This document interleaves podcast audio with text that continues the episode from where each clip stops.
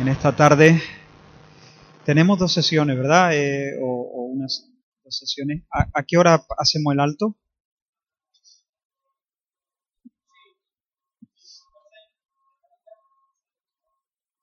Vale. Bueno, son las 5 y 12, ¿eh? No, de broma. Pero es que ya saben de esta mañana que, que yo me suelo alargar un poquito. No sé si se puede eh, poner ya el PowerPoint.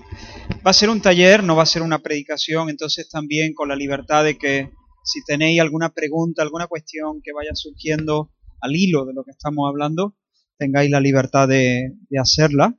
Eh, el taller se llama Verdades Esenciales en la lucha contra el pecado. Muchas veces nosotros, si somos creyentes, eh, queremos realmente avanzar en la lucha contra el pecado. Eh, queremos, no sé, no sé si para, para el PowerPoint será mejor apagar, ¿no? Sí, para... Ah, vale. Digo que nosotros queremos realmente crecer en nuestra relación con el Señor, crecer en nuestra santidad, pero a veces luchamos contra el pecado en nuestras propias vidas eh, de una manera eh, poco sabia. Uh, entonces es como cuando uno no sabe pelear. Cuando uno no sabe pelear lo que hace es cansarse. Tira golpes, suda y luego llega alguien que sabe pelear, te hace una finta, te da un golpe y está en el suelo. Eh, y a veces peleamos contra el pecado de una manera poco sabia. Y me gustaría compartir con vosotros algunas de las cosas que para mí han sido fundamentales en la lucha contra el pecado. Para que podamos aprender a golpear, digamos, donde duele, a, no tirar golpes al aire. Eh, los cristianos estamos en una batalla a muerte contra el pecado, ¿o no? Si tú no estás en una batalla a muerte, plantéate esto. ¿Seré cristiano? Porque sí o sí, los cristianos estamos en una batalla a muerte contra el pecado. Y si tú, vuelvo a repetir, no estás luchando, agonizando, peleando en serio contra el pecado, preocúpate mucho. No soy Dios, no puedo ver todas las cosas, pero preocúpate mucho. Bien, así que si tenemos una relación con Cristo, nos interesa saber cómo pelear mejor contra el pecado. Pasa, por favor un tazón de cereales. Y esto viene al hilo de una historia que leí de un autor cristiano, consejero cristiano que se llama David Paulison, y él cuenta que un día su niña Isabel, de cinco años, se le acercó, ellos estaban en la cocina y estaban comiendo unos cereales. Y entonces la niñita le dice, papá, estoy triste. Y él le dice, ¿qué te pasa, hija? Es que ayer dije una mentira. ¿Y eso?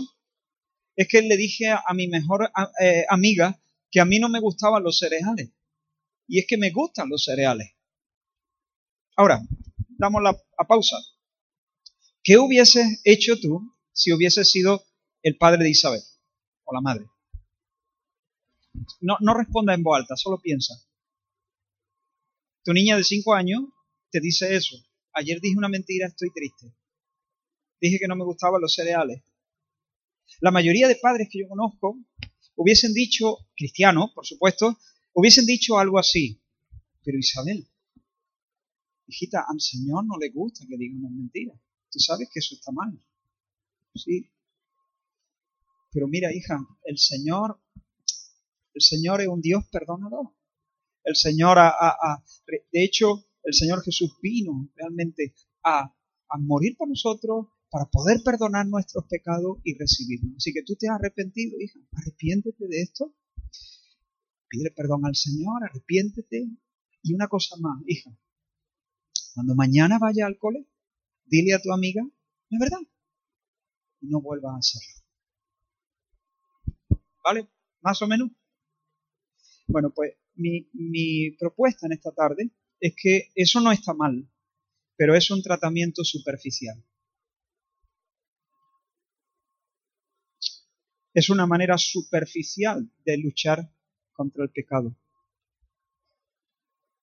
Y quiero ayudaros, y, supongo que son, como estaba diciendo Rubén, cosas eh, sabidas, no son cosas nuevas, pero refrescaros a muchos algunas, algunos asuntos vitales para que cuando pongamos el hacha contra el pecado no la pongamos en las ramas, sino en la raíz. Pasa, por favor.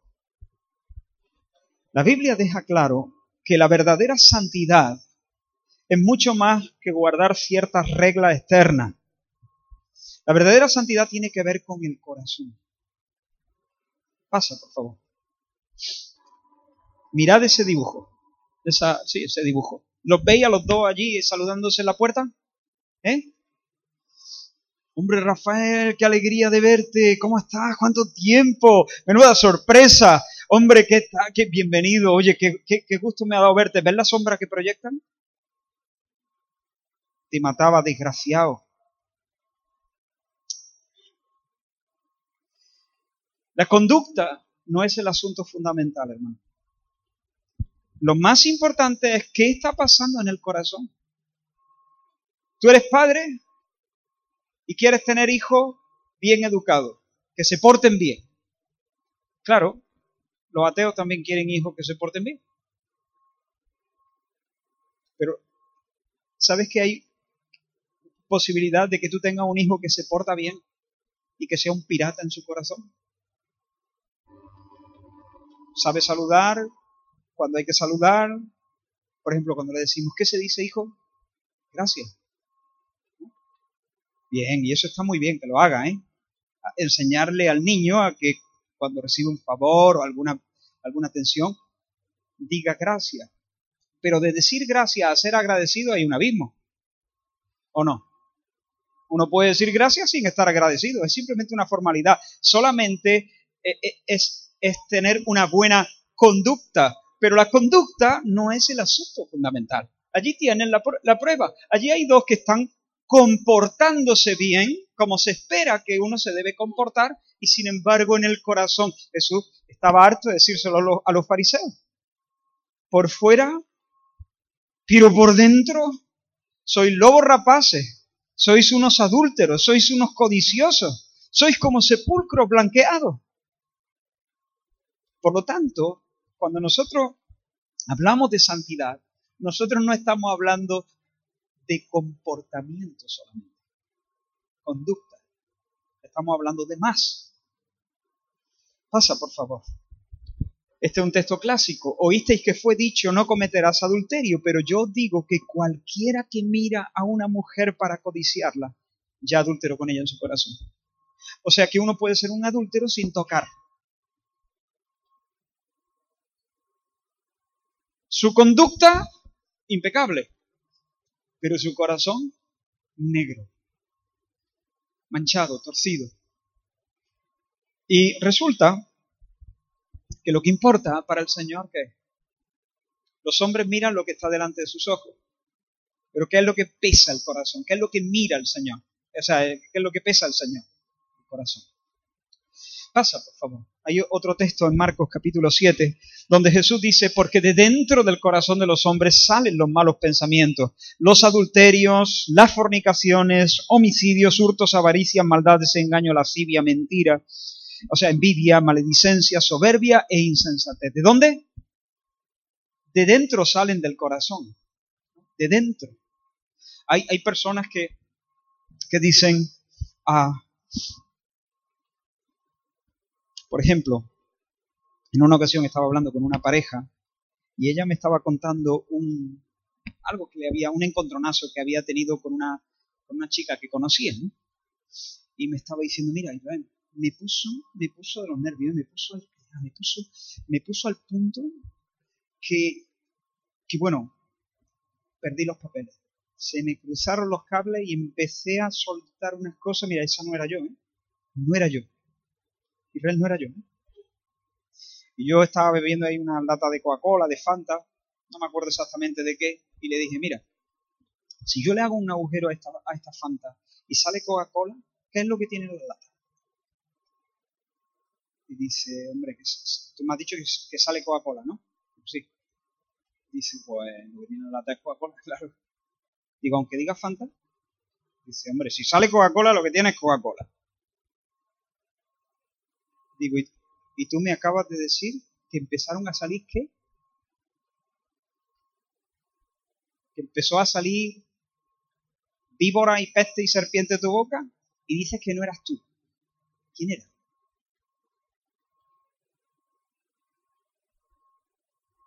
Claro que eras tú.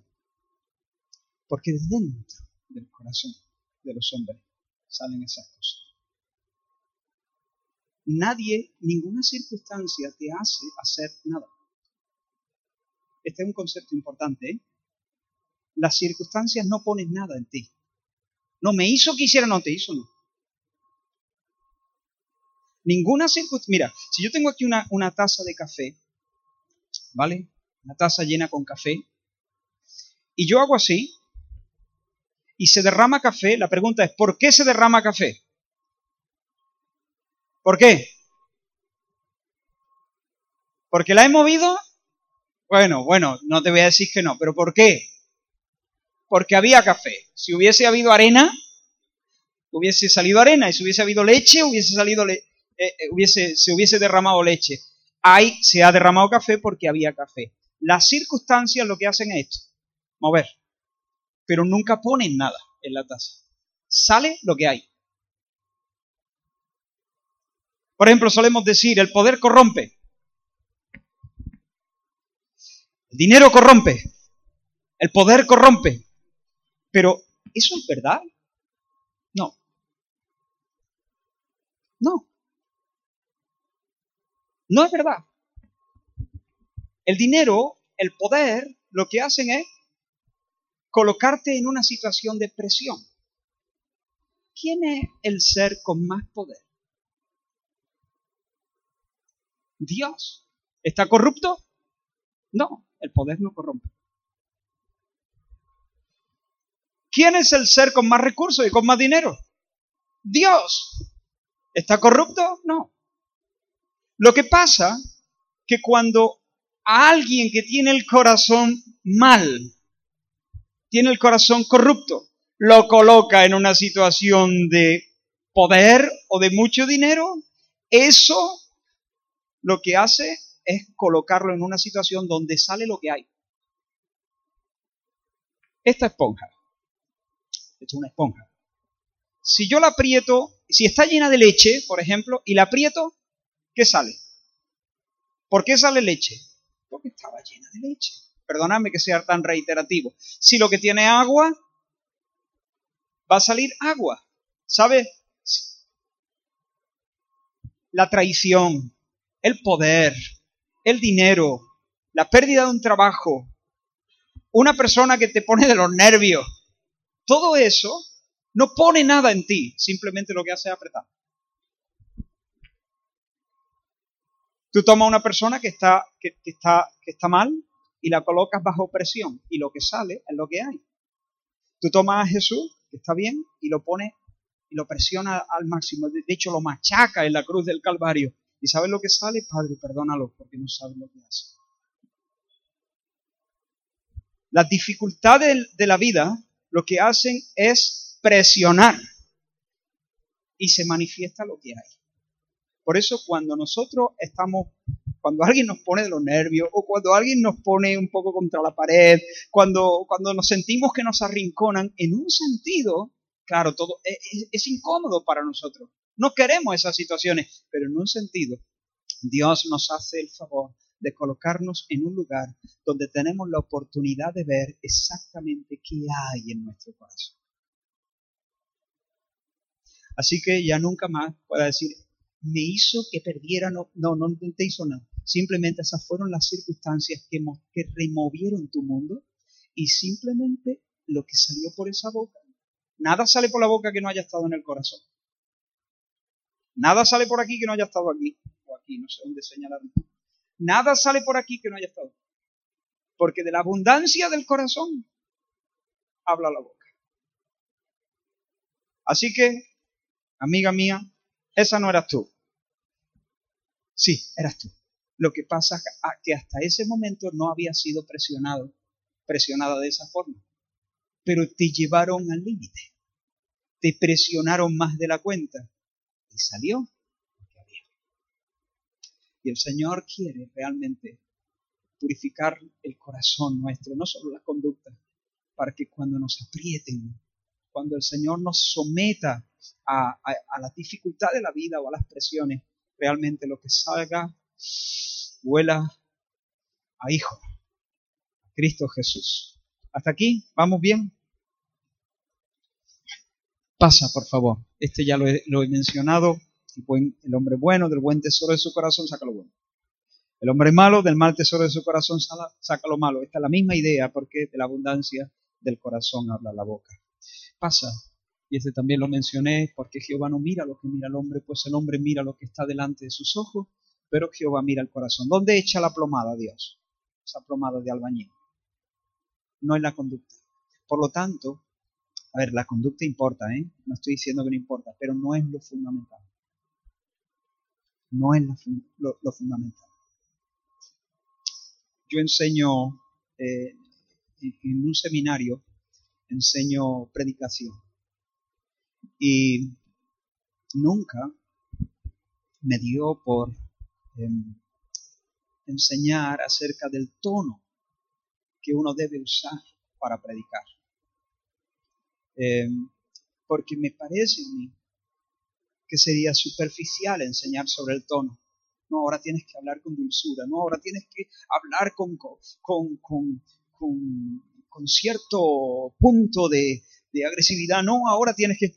Yo, yo siempre lo que digo es que tu corazón esté entonado, porque si tu corazón está entonado y calibrado, tu tono va a ser el correcto. ¿Me explico? No es a este nivel al que tienes tú que, no, ahora alzo la voz, ahora la bajo, ahora susurro, ahora no. Olvídate. Entónate esto, aquí, a este nivel, donde tú tienes que cuidar. Que tú sientas la potencia, la dulzura, que tú sientas la fuerza, el filo de la palabra que estás diciendo. Y entonces, automáticamente y sin pensarlo, sin pensarlo, tu tono se adecua entonces, no tienes que hablarle con más cariño. No, tienes que tenerle más cariño. Porque si le tienes más cariño, le hablarás con más Él usará el tono correcto. Es aquí donde se pone eh, la solución, no a este nivel. No es la conducta, no es el comportamiento, es básicamente el corazón donde el Señor echa su plomada. Así que pasa, por favor, sobre toda cosa guardada, guarda tu corazón, porque de él mana la vida. Es aquí donde hay que trabajar. Si uno trabaja ahí, entonces luego aquello llevará buen fruto. Pasa, por favor. La razón, entonces, por la que las personas hacen lo que eh, hacen, debe hallarse en sus corazones. Un corazón produce fruto y nuestro corazón produce comportamiento. La conducta es el corazón desbordándose. Ese es un gran principio la conducta es el corazón desbordándose. Bien, hasta aquí. ¿Hay alguna pregunta? Vale, seguimos entonces. Pasa, por favor. Por lo tanto, estructurar la vida en función de reglas produce personas que saben cumplir reglas y que llegan a convertirse en fariseos modernos cuyos vasos están limpios por fuera pero sucios por dentro. ¿Recordáis Super Nanny? Bueno, leo el chiste para que nadie diga, uy, ¿qué dice ahí? Está la madre tendiendo ropa, el niño con el osito en la mano le pregunta, mami, cuando sea mayor podré portarme como un adulto o tendré que seguir portándome bien. Así que el niño, al parecer, aunque este chiste no se hizo con esta intención, pero yo lo, le hago una, una relectura, eh, el niño está portándose bien pero en su corazón tiene un deseo de poder liberarse de una vez de esa obligación de portarse bien. Tiene un deseo de ser libre para portarse mal. Así que, ¿diríamos que este es un niño bien educado? No, esta madre está haciendo de su hijo un, el campeón de los fariseos. ¿Habéis visto, eh, por ejemplo, Super Nanny? Yo reconozco que cuando Super Nanny entra en la casa aquello es una selva y cuando se va la cosa está más ordenada. Pero Super Nanny es una máquina de hacer fariseo.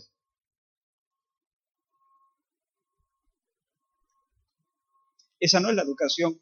Nosotros no queremos hijos que se porten bien, nosotros queremos hijos que teman al Señor, que es diferente. Nosotros no queremos hijos que se porten bien, nosotros queremos hijos que se porten bien por las razones correctas, que es diferente. Por lo tanto, un cambio en la conducta que no proviene de un cambio en el corazón no es recomendable, más bien es censurable. A ver, cuando los niños son más pequeños, es difícil eh, razonar a nivel de las motivaciones. Entonces tú tienes que enseñarle comportamiento, pero teniendo siempre en cuenta que tú tienes que apuntar más allá de la conducta. Porque tú no solamente quieres tener niños que digan gracias, quieres tener niños agradecidos, que es muy distinto.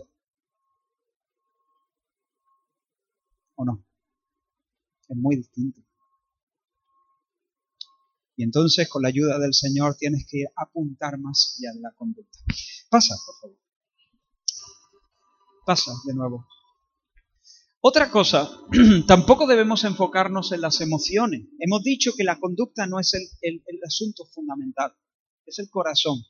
Pero tampoco son las emociones. Y aquí hay otro gran principio que es importantísimo y donde hay mucha confusión. Aquí tenemos un corazón lleno de odio, ¿se ve? Al final, allí al final se ve en la letra, ¿se puede leer? ¿Sí? Ahí tenemos un corazón lleno de odio. Y un corazón lleno de odio se puede manifestar en depresión, en frustración, en ira, eh, pero un corazón lleno de odio también puede manifestarse en alegría y en entusiasmo. ¿O no? Por ejemplo, yo odio a, alguien. Y entonces eh, ese odio me produce que yo voy por la vida amargado y voy por la vida eh, respirando amenazas contra él, soñando el día que se descalabre, que, que se le hunda la vida y el negocio, etcétera, etcétera. Pero ahora imaginaos que yo he preparado un plan para hacerle caer. Y resulta que efectivamente ha caído, lo he hecho caer. Me he vengado, he consumado mi deseo. Y ese día estoy que no toco el suelo. Ese día me levanto, me lavo la cara, voy silbando, voy entonando canciones y voy alegre. ¿Quién de vosotros se atrevería a pensar ese tío necesita consejería? No, la consejería es para los que arrastran los pies, para los que están amargados, para los que lloran por los rincones, para los que van cabizbajos. Pero este va cantando, este va, eh, dando brinco por la vida, está ilusionado, está contento, se va a comer el mundo. Este no necesita oración ni consejería. No, no es tan fácil. Precisamente estoy contento porque he consumado mi plan de venganza. ¿De dónde viene esa alegría? De un corazón lleno de odio. Se lesiona el, jugador que me, que me ha quitado el puesto yo era extremo derecho y ahora resulta llegado uno que al final al entrenador le gusta más, la verdad es que es mejor, todo hay que decirlo, y ahora resulta que se ha roto los tendones y tiene para un año y medio. Y yo estoy contento, contento. La verdad que estoy contento, lo disimulo, intento disimularlo, pero estoy contento. Estoy poniendo un ejemplo, ¿vale? Eh, ¿De dónde viene esa, e, esa alegría? ¿De dónde viene ese entusiasmo? ¿De dónde viene eso que me he venido arriba? de un corazón que está pervertido. No puedo alegrarme de que, de que a un compañero se le hayan roto los ligamentos. ¿Explico? Entonces, las emociones tampoco es el, el asunto fundamental. Ni la conducta, ni las emociones. Hoy en día nuestra sociedad entiende que necesita ayuda a la persona que emocionalmente está mal y que no necesita ayuda a la persona que emocionalmente está bien. Pero no es, no son las emociones donde debe estar el foco de atención. ¿Qué está pasando en el corazón? Bien, pasa por favor.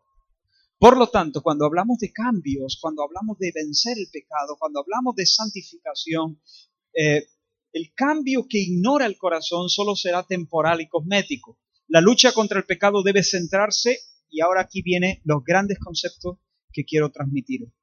La lucha debe centrarse en dos cosas, pensamiento y deseo del corazón. Pensamiento y deseo. Y realmente cuando cuando queremos hablar de pensamiento y deseo, ya no estamos hablando de emociones, ya no estamos hablando de conductas, estamos hablando ahora de motivaciones internas. Allí es la palabra de Dios la que nos ayuda a penetrar bajo la superficie y discernir qué pensamiento, qué deseo están gobernando el corazón. Bien, ¿alguna pregunta hasta aquí? Em, de verdad, sentiros con libertad. Yo también como no os conozco, no sé, no sé, no sé, no sé leer vuestras caras, ¿vale? Allí en Córdoba yo ya más o menos digo, oh, me están mirando, me están diciendo, no se están enterando de nada. Eh, pero aquí no sé exactamente si estáis sí, sí, sí o si estáis diciendo, ¿qué entonces, por eso pregunto tanto. ¿eh? Si soy un poco pesado, perdonadme, pero realmente quiero, quiero ser de ayuda. Había una pregunta aquí, hay otra aquí. Sí. Sí.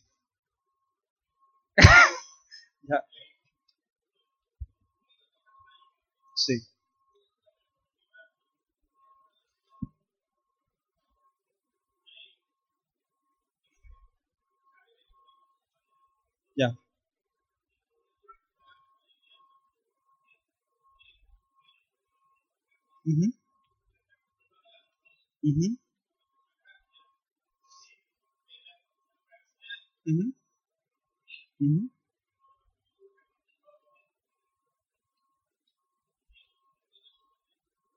Claro.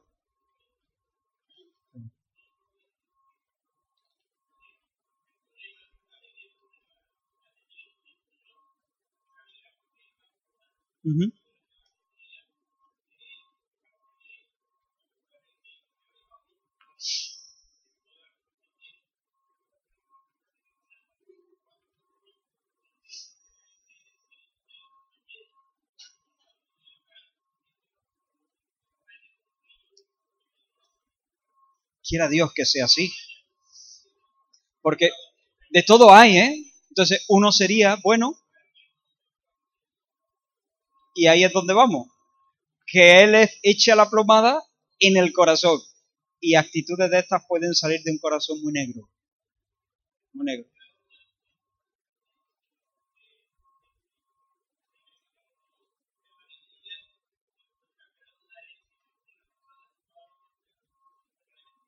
Ya. ya. Ya. ya que estás muerto, ¿no? Sí. Pero ahí está. Sí, sí, sí, sí. Sí, sí, sí, sí, sí, sí. Pero ahí es donde vamos, ¿no? Realmente, ¿qué está pasando en el corazón? ¿Qué está pasando en el corazón? Y a veces no es tan sencillo. Y la palabra de Dios penetra por debajo de la superficie para exponer realmente si es un gozo que es noble, que es bueno, que es puro, que es limpio y que no te está alegrando por la lesión. O si es algo no tan limpio. Sí, aquí había una.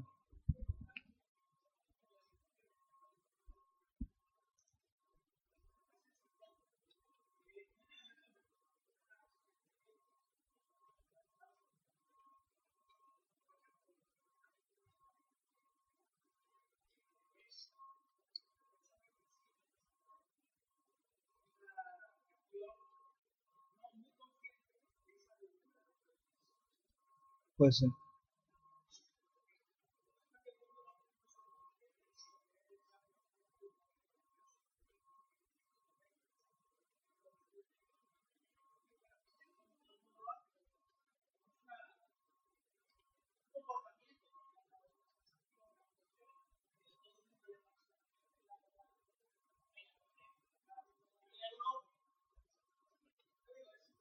Mm. Mm. Sí, y nos volvemos ciegos ante, ante quizá eso, los movimientos un poco eh, torcidos de nuestra propia alma. Sí, sí, hay una, una más. Y de momento voy a hacer un paréntesis, esta la última, seguimos un poquito más y guardamos las preguntas que vaya viendo, porque he visto más manos por ahí, pero quiero, quiero ir un poquito más adelante. Sí.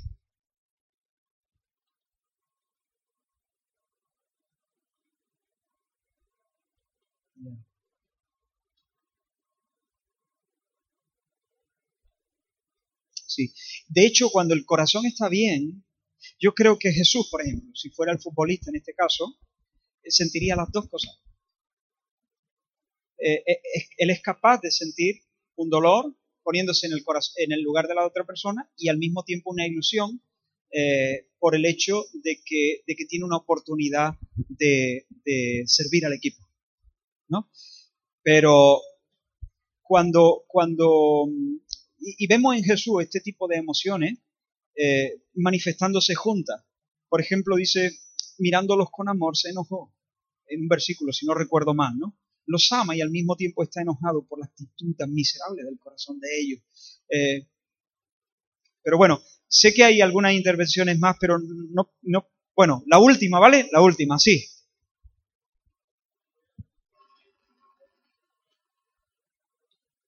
La ira es una emoción, sí, que nos puede llevar a, comportamientos, eh, pues, eh, a comportamientos muy santos, muy santos. El ser con más ira es Dios. Es el ser más airado de todo el universo, Dios. Pero su ira es limpia, su ira es santa. Entonces, eh, cuando Él actúa en ira, comportamientos muy santos. Una persona que no se no, no tiene ira, no, no tiene ningún potencial para hacer ningún bien. Eh, la ira es uno de los atributos comunicables de Dios. Y entonces los santos, los que caminan con Dios, van a sentir la ira santa de Dios. Pero la ira del hombre es diferente. Santiago dice, la ira del hombre no obra la justicia de Dios. Entonces, ira eh, nos puede llevar a comportamientos muy feos, muy feos, muy feos, o comportamientos muy nobles, muy nobles, muy nobles. Eh, Jesús, por ejemplo, en el templo, poniendo todo boca arriba, es, hizo las delicias de su padre. El padre lo estaba viendo y estaba, si se me permite esta expresión, estaba cerca y la baba con su hijo, es el mío es el mío. Pero, em, pues Moisés golpeando la roca, ¿no? Se llenó de enojo y, no obró la justicia de Dios. Luego quizá pondremos algún ejemplo que nos ayude un poco a entender y, el tema de la ira.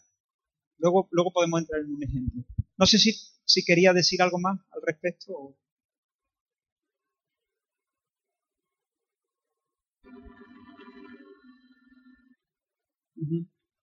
Sí, claro. Eh, de hecho, en, muchas ocasiones es completamente legítima. Es completamente legítima. Sí. Ahora, pasa, por favor. Dice Paul Thompson, este hermano, todos nosotros como cristianos hemos tenido problemas con pecados reincidentes. Es decir, un patrón de pecado en el que caemos constantemente. Puede ser chismorreo, o la crítica, o la lujuria, o la mentira, o la ira. Intentamos con firmeza abandonar este pecado, leemos la Biblia, lo confesamos, pero ese maldito pecado sigue atormentándonos. Nuestro error, y ahora mira lo que dice, nuestro error suele ser que no consideramos la idolatría que alimenta ese pecado. Y quiero en los próximos minutos hablar de estas cosas y, y, compartiros las cosas que a mí personalmente me han ayudado para discernir esto y para poner el hacha en lugar de aquí la rama, ponerla aquí la raíz. ¿Vale? Pasa, por favor. Lo que vamos a hablar ahora entonces es identificando los ídolos del corazón. Pasa. ¿Por qué hice eso? La pregunta por qué ha originado un millar de teorías de la naturaleza humana. ¿Por qué hago lo que hago? ¿Es porque soy un, un Aries o porque soy un Taurus? ¿O es porque estoy programado genéticamente por la hormona? ¿Impulsos instintivos psicológicos están en conflicto con lo que la sociedad me dicta? ¿He quedado anclado en algún punto de la jerarquía de necesidades? ¿Estoy compensando alguna inferioridad percibida? ¿Algún demonio ha tomado control de mí? ¿Se debe al temperamento melancólico, flemático o sanguíneo? ¿Os dais cuenta? Estoy describiendo muchas de las, digamos, propuestas, muchas de las escuelas eh, de psicología o, espirituales. La pregunta es, ¿por qué la gente hace lo que hace? El comportamiento tiene razones. la forma en que nosotros respondamos a esta pregunta, ¿por qué hice eso? Pues va a determinar la manera en que actuamos. Si creemos que es porque un demonio lo ha poseído, pues intentaremos expulsar el demonio. Si creemos que es que un Taurus, Taurus se dice, Tauro, Tauro, pues esperaremos, yo que sé, que las constelaciones se alineen, que pase el tiempo, ¿no? Porque este es tu día, este es tu día malo, ¿no? Pues nada, pues mañana entrará en, tu, en tu buen momento desde el año, yo que sé.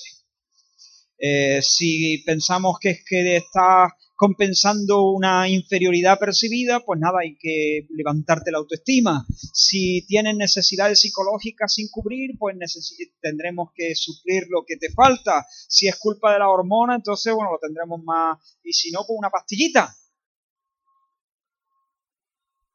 Yo, por ejemplo, estuve tratando. Esto se está grabando, pero no se va a colgar por ahí, ¿no? ¿O qué? Vale. no, porque si no se puede colgar, pero esta parte me la, me la recordáis.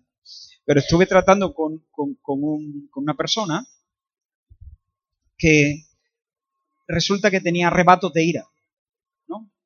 De repente se le cruzaban los cables y pues empezaba a, a decir palabrotas, cristiano, ¿eh? Y un cristiano, cristiano de verdad pero se perdía, los papeles. Pegaba portazos, puñetazos, las puertas de la casa la tenía medio marcada, como no le entrara, como no le salieran las cosas como de repente podía perder los papeles, no le entraba la maleta en el maletero, la probaba de tres maneras, a la cuarta le pegaba un bocado a la maleta, ¿no? Y, y entonces, finalmente, le un psicólogo, y no tengo no, tengo nada en contra, por supuesto, de los psicólogos, aunque digo sin ningún problema que en la mayoría de ocasiones eh, los psicólogos cristianos están aconsejando bajo categorías humanistas. Hay quienes no, pero la mayoría de los que yo me he encontrado están aconsejando bajo, bajo categorías humanistas.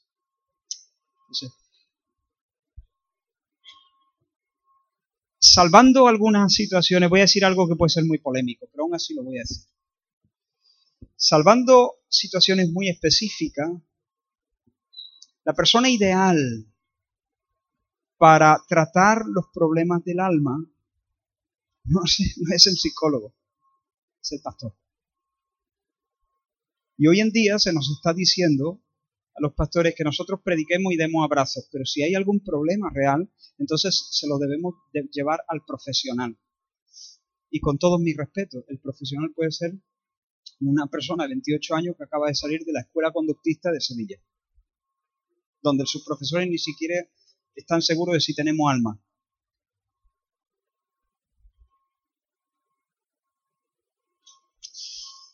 Bueno, cierro el paréntesis. Luego, si quieren, nos peleamos la puerta.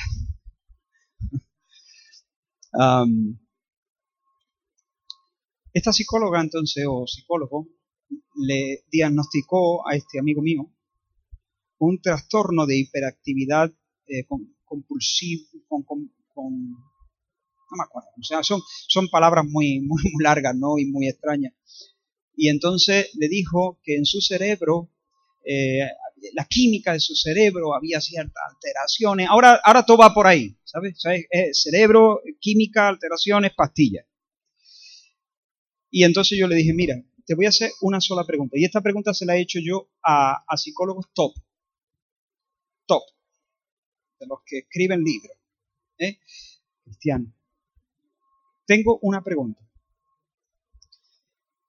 Si esto es así, la persona tiene una disfunción química en el cerebro, eh, tiene una especie de, sí, hiperactividad que le lleva a comportarse de esta forma. Y tú le regulas el funcionamiento con una pastilla.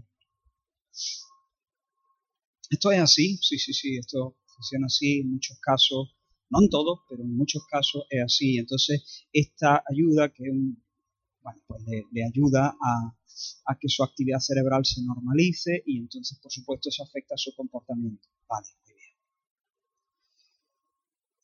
Entonces, si eso es así, ¿cómo me explica que esta persona de repente está vociferando, dando portazos en su casa Y de repente, ding dong, suena el timbre de su casa.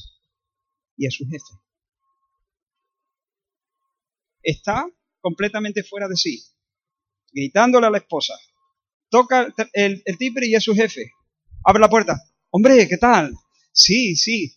Eh, todos nosotros nos ha pasado, ¿eh? Estamos hablando por tele, estamos discutiendo con nuestro hijo.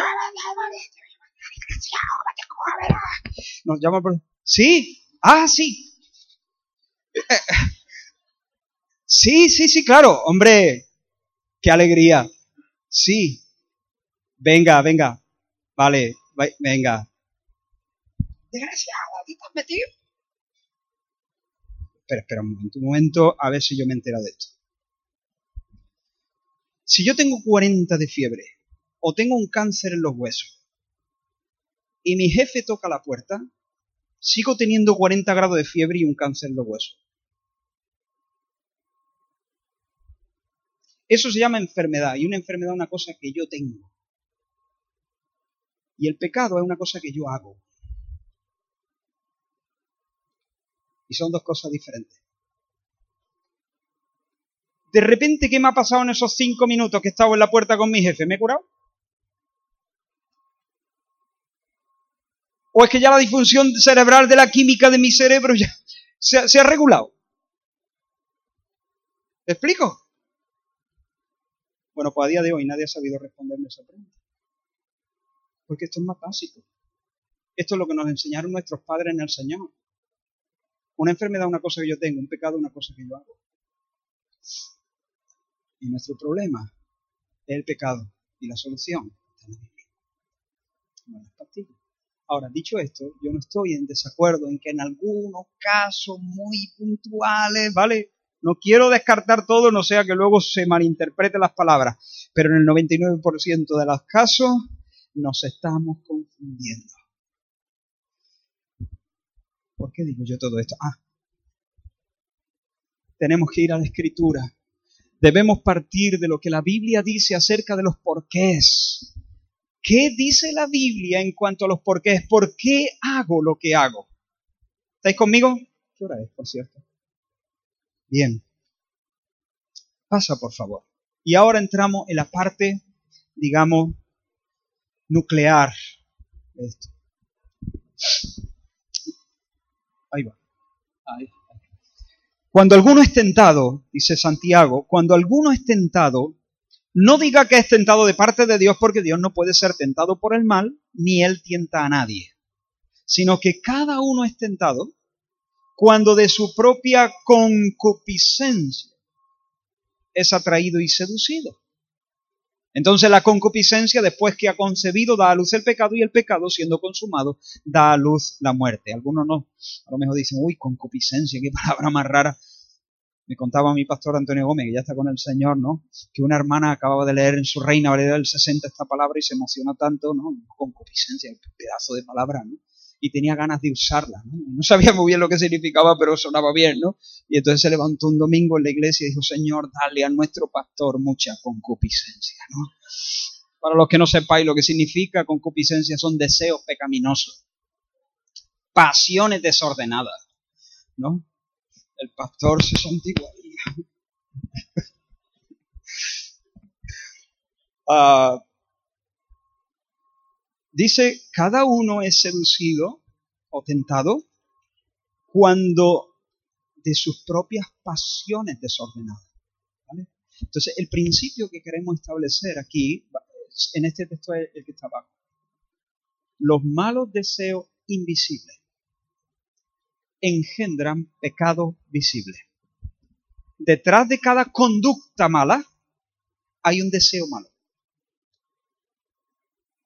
una concupiscencia, un deseo, una pasión desordenada. Bien, pasa por favor. Así que cuando vemos mal fruto o mala conducta en nuestra vida, tenemos que preguntarnos, y aquí va la clave, dos preguntas. ¿Qué quiero? ¿Y qué mentiras me estoy creyendo?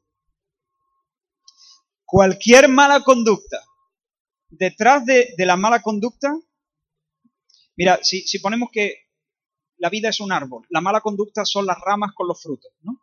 Frutos amargos. la raíz es la que sustenta el árbol y la que sustenta toda la vitalidad del árbol y por lo tanto es la clave para la, mm, el tipo, la naturaleza de fruto que está dando. Bueno, pues si, digamos, en el árbol, en, la rama y el fruto representan la conducta, en la raíz representan las motivaciones, la fuente de donde emana todo, allí hay dos cosas siempre. Mentira y deseo desordenado. Mentira y deseo desordenado. Creencia falsa, mentira, y pasiones idolátricas. Idolatría, incredulidad. ¿Te suena? Si tú lees el Antiguo Testamento, estas son las categorías siempre. Siempre los profetas hablando al pueblo en contra de la idolatría y en contra de la incredulidad. Idolatría e incredulidad. Estas son las categorías bíblicas. ¿Por qué hago lo que hago? ¿Por qué peco? Porque detrás de cada conducta pecaminosa en mi corazón hay mentiras que me estoy tragando y pasiones, deseos desordenados que estoy abrazando. Vamos a intentar explicar esto mejor. Pasa, por favor. Frente a cada conducta pecaminosa, debemos investigar, debemos inquirir qué deseo y qué mentira están siendo expresados por este patrón de vida pecaminoso. Hemos de excavar bajo la irritabilidad, bajo la envidia, bajo la desesperanza, el escapismo, la autocompasión, los temores irracionales, quejas. La persona que siempre está con la queja, queja de mí, pobrecito de mí, pobrecito, es mi cumpleaños, encima nadie me llama, no sé cuándo. Para. Hombre, es normal en un momento dado que uno expresa una queja, pero yo me estoy refiriendo a un patrón, una conducta, ¿no? Donde uno siempre, o, la ira, por no, no, em, siempre.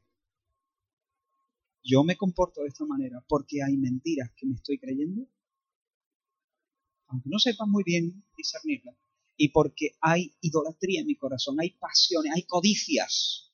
Son todos términos que van engarzados. Pasiones desordenadas, deseo idolátrico, idolatría, codicia, ambiciones, concupiscencia, todo eso viene hablar, a hablar de lo mismo. Hay que excavar. ¿Cómo excavamos? Dos preguntas. Tú estás viviendo, ahora mismo todos nosotros sabemos que hay una o dos áreas en nuestra vida donde generalmente somos más propensos a caer.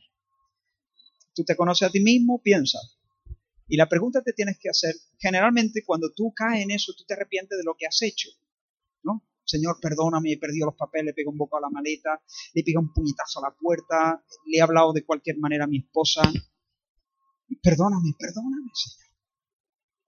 Bien, mi propuesta es que aparte de hacer eso, porque, tienes que pedir perdón y tienes que confesar ese pecado, pero aparte de hacer eso, mete, mete estas dos preguntas. ¿Qué mentira? ¿Por qué estoy haciendo esto? ¿Por qué? ¿Por qué me he enfadado tanto?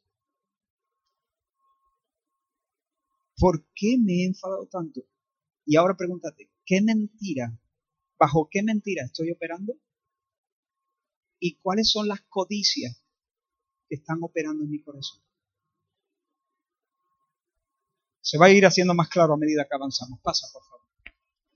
Hago cosas malas porque en un momento dado mi corazón desea algo con más fuerza de lo que desea Dios. Si tú me preguntas, yo te voy a decir, no, deseo a Dios. Pero a veces, aún confesando que deseo a Dios, empiezo a operar bajo una, sin darme a veces cuenta, mi corazón se apega o desea con más fuerza algo de lo que desea agradar a Dios. El pecado nos lleva a creer, y aquí hay un principio importante, el pecado es engañoso. ¿Y cuál es el engaño del pecado? El engaño del pecado es que te lleva a creer que la vida, el significado, el placer, el descanso se encuentran más allá del Creador. Pecar es mucho más que hacer lo incorrecto, comienza con idolatrar las cosas incorrectas. Y de forma sutil inclinamos nuestras almas ante las cosas creadas, haciendo de ellas el principal objeto de nuestros afectos y esperanzas. Muchas veces esta idolatría se oculta tras la religión, tras la observancia de los deberes externos de la fe, etc. Por ejemplo, esta mañana con los jóvenes poníamos a Saúl como una ilustración de lo que es el temor al hombre. Saúl era el rey de Israel, Dios lo había honrado poniéndolo al frente de su pueblo, y en una ocasión él había alcanzado bendición del Señor y popularidad, pero luego el Señor levantó a David y, puso su unción sobre el chaval. Y a medida que era notable que Dios, la mano de Dios estaba con David, y el, y el Señor empezó a darle victorias a Israel a través de David, se nos dice en una ocasión que las mujeres del pueblo eh, cantaron, eh, Saúl hirió a sus miles y David a sus diez miles. Y nos dice la escritura que desde aquel día, nunca jamás Saúl volvió a mirar igual a David. Lo enfiló. Ya no pudo mirar igual a David. Saúl quería a David. Pero cuando David fue más popular y más querido y más famoso que él, su corazón cambió y de hecho Saúl intentó asesinar en varias ocasiones a David. La pregunta es, ¿por qué? La pregunta es, ¿qué deseo o qué codicia estaban controlando el corazón de Saúl y bajo qué mentiras él estaba operando? Vamos a hacer un descanso aquí no sé si o puedo seguir unos minutos más. ¿Hacemos un descanso? Vale, ¿seguimos unos minutitos más? Ok, vale. Pasa, por favor. Este es Timothy Keller. Este no, este sí.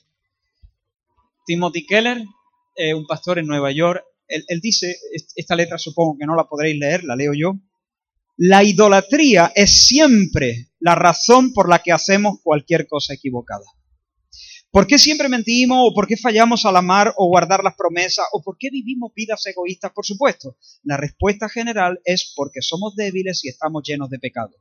Pero la respuesta específica es porque siempre hay algo además de Cristo Jesús que sientes que debes tener para ser feliz algo que es más importante en tu corazón que Dios, algo que está dando vueltas en un campo ilusorio, esclavizando el corazón a través de deseos desordenados.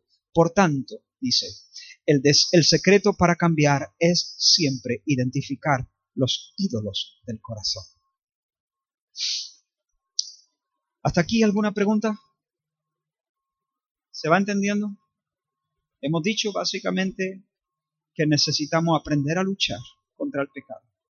Hemos dicho que la conducta no es el asunto fundamental. Hemos dicho que las emociones no, es el asunto fundamental. ¿Cuál es el asunto fundamental? ¿Qué está pasando en el corazón? Porque finalmente eso es lo que Dios calibra, eso es lo que Dios pesa. Aquí es donde Él, pone su plomado. luego hemos dicho que el comportamiento tiene razones. La gente hace lo que hace no de manera casual, hay razones. Y para descubrir esas razones, tenemos que preguntarnos cuáles son las codicias y cuáles son las mentiras que subyacen detrás de todo comportamiento pecaminoso. A partir de ahora vamos a, a, mirar un poquito más de cerca este asunto de la idolatría y poner algunos ejemplos. Sí. Bien. Bueno, estas son, ahora vamos a ver algunas cosas más, pero estas son las dos preguntas que hay que hacerse. ¿Qué quiero y qué mentiras me están, me estoy comiendo? ¿Qué quiero? Cuando, mira, si yo pierdo los papeles, estoy dando gritos, si eh, me enfurezco, eso lo hago porque yo quiero algo. No, es que me ha dado coraje que haga, no, es que tú quieres algo hay una codicia que te está dominando. La pregunta es, ¿qué quieres? ¿Qué quieres, Saúl? ¿Por qué te da tanta rabia, David? ¿Por qué lo has querido eliminar? ¿Por qué lo tienes entre ceja y ceja? ¿Qué es lo que deseas? No, yo no quiero nada. Lo que pasa que el chaval... No, no, no. Si quiere. Hay una codicia. Tu corazón se está, tu corazón se está em, inclinando hacia algo. ¿Hacia dónde? Vamos a, avanzar y yo creo que a medida que avanzamos se va a ir haciendo más claro. Y espero que mientras hablamos estas cosas, no solamente aprendamos a ciertos conceptos, sino que quizá tal vez en este rato que tenemos por delante, el Señor va a confrontarte o a confrontarme con idolatrías. Y de repente entendemos que ya no solamente me tengo que arrepentir por dar portazos, sino me tengo que arrepentir porque soy un idólatra. Y cuando yo entro en esa, en esa profundidad de arrepentimiento, realmente empiezo a, a, tocar eh, raíces. Empiezo a poner el hacha allí. Y, cuando tú cortas raíces, entonces en, verdad em, comienza a poner solución. Eh, bien. Vamos a descansar un poco. Ah, ¿Cuánto tiempo de, descanso? Diez minutos. O sea, poquito, aprovechalo bien.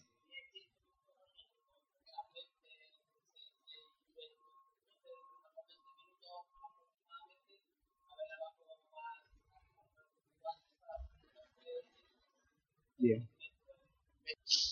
Pues seguimos entonces. Hasta, por cierto, ¿hasta qué hora tenemos? Eh... Bueno, bien. bueno, entonces, pasa, por favor, a la siguiente y continuamos entonces.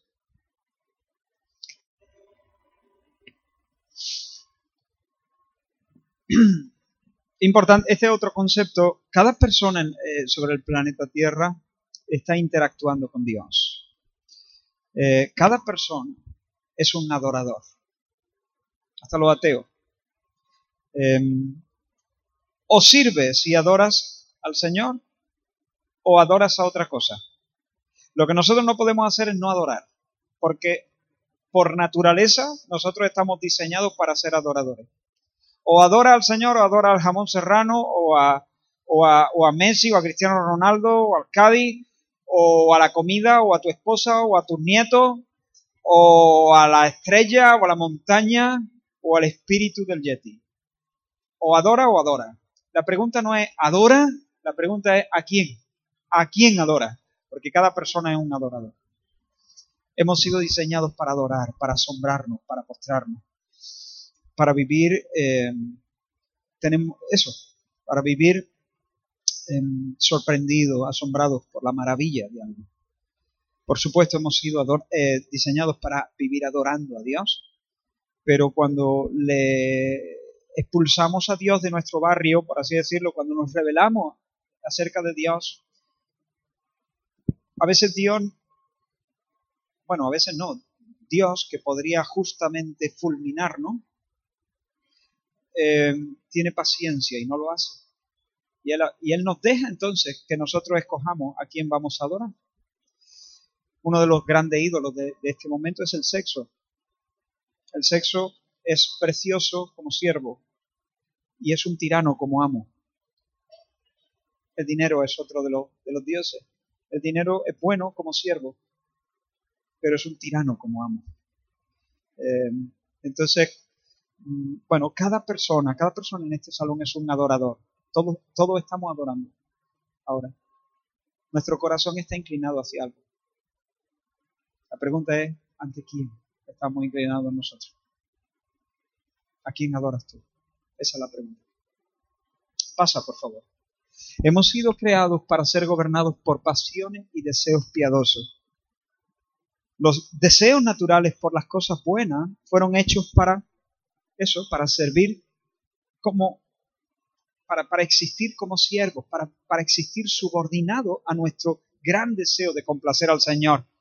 Pero cuando eso se quita de esa posición de subordinación y se coloca en una posición de preeminencia, empieza a ocupar una posición de control. Cuando el sexo, por ejemplo, o la comida, o el fútbol, o la familia, o el ministerio se coloca en una posición de control, nos tiraniza, nos somete, nos roba la cartera. Promete mucho y no da nada.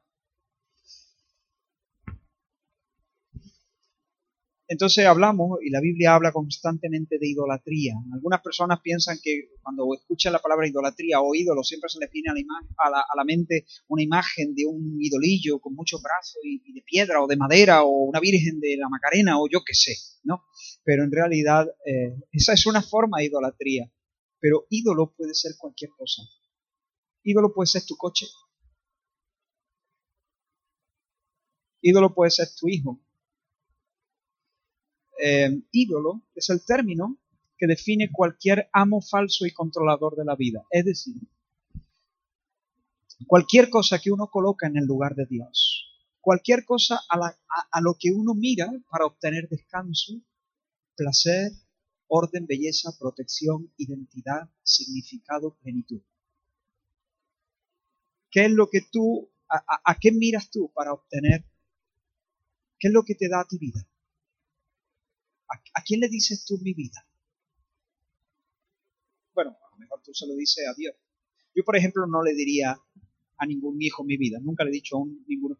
Se lo podéis, a ver, no estoy criticando. Si tú le dices a tu, a tu niño mi vida, pero en realidad tu niño no es tu vida. Y si es tu vida, tienes un problema. Hay canciones que la gente canta a su, a su esposa y a sus esposos que no se las deberían cantar. Damari, mi esposa, no es mi vida. La quiero mucho, pero Dios es mi vida. ¿Qué es lo que te da a ti? Si se puede usar esta expresión, no sé si aquí la usáis, pero ¿qué es lo que te da vidilla? ¿Qué es lo que te hace levantarte por la mañana? ¿Qué es lo que te hace reír y llorar? ¿Qué es lo que te, que te hace venirte arriba en el, en, el, en el último sentido del término? ¿Qué es lo que es tu vida? ¿De dónde te alimentas tú? Claro, yo sé que si pregunto, bueno, Dios, Dios, Dios, Dios, sí, pero de verdad, el lunes. El lunes a las 12 de la mañana, a las 7 de la tarde. La cena, a las 7 de la tarde la cena. A las 12 el almuerzo. Pienso, oh, tengo que comer, ¿no? Y cuando estás frustrado, malhumorado, o tienes eh, eh, tiene un mal día, abre el frigorífico, taca, taca, taca, taca, taca, taca, taca, taca, buscando qué, buscando descanso, buscando consuelo. Y luego, más frustración. O la liga. Problema cuando se termina, ¿no? Entra en una depresión, en una cuesta, pero bueno, siempre están los torneos de verano. Dinero, ahorrar, ¿no? ¿A dónde vuela tu pensamiento cuando puede volar a cualquier sitio? ¿De qué hablas cuando puede hablar de cualquier cosa? ¿A dónde acudes constantemente? Tú refuertes el nombre del Señor, a Él correrá el justo y será levantado, pero ¿a dónde vas corriendo tú todos los días de la mañana cuando amanece? Dios te regala un alba todas las, todos los días. ¿A dónde va tu corazón corriendo? ¿Dónde te refugias? ¿Sobre a dónde te metes?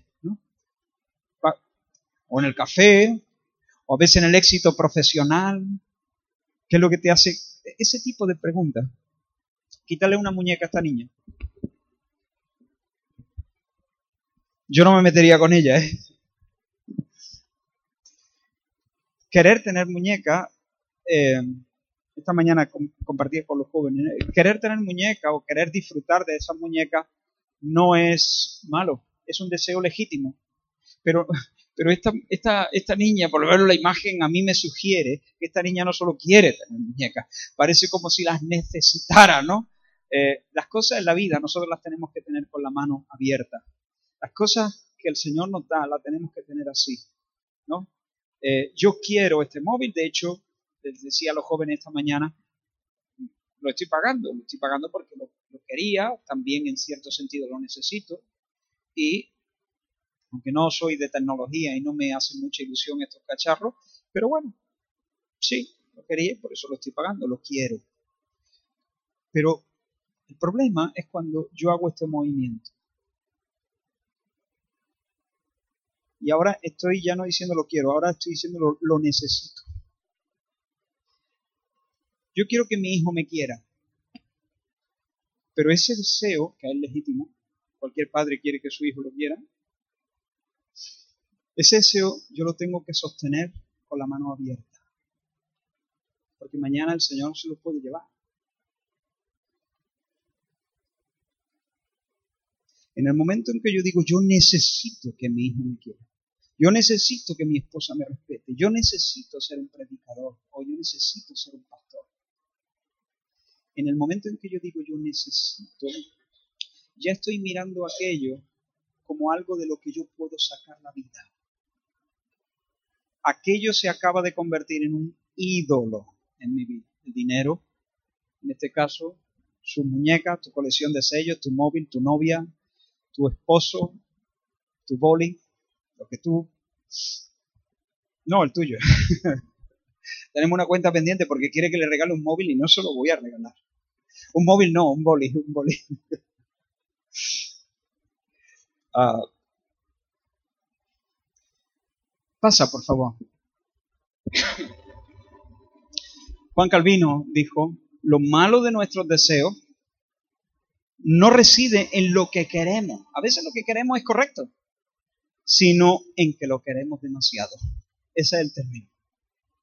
En que ya no, no lo queremos, es que lo necesito. Y en ese momento, aunque no lo expresemos de esa manera, se convierte en un ídolo. En el lenguaje moderno, tales anhelos a menudo son enmascarados con términos como expectativa, sueño, meta, necesidades sentidas, deseo, demanda, impulso.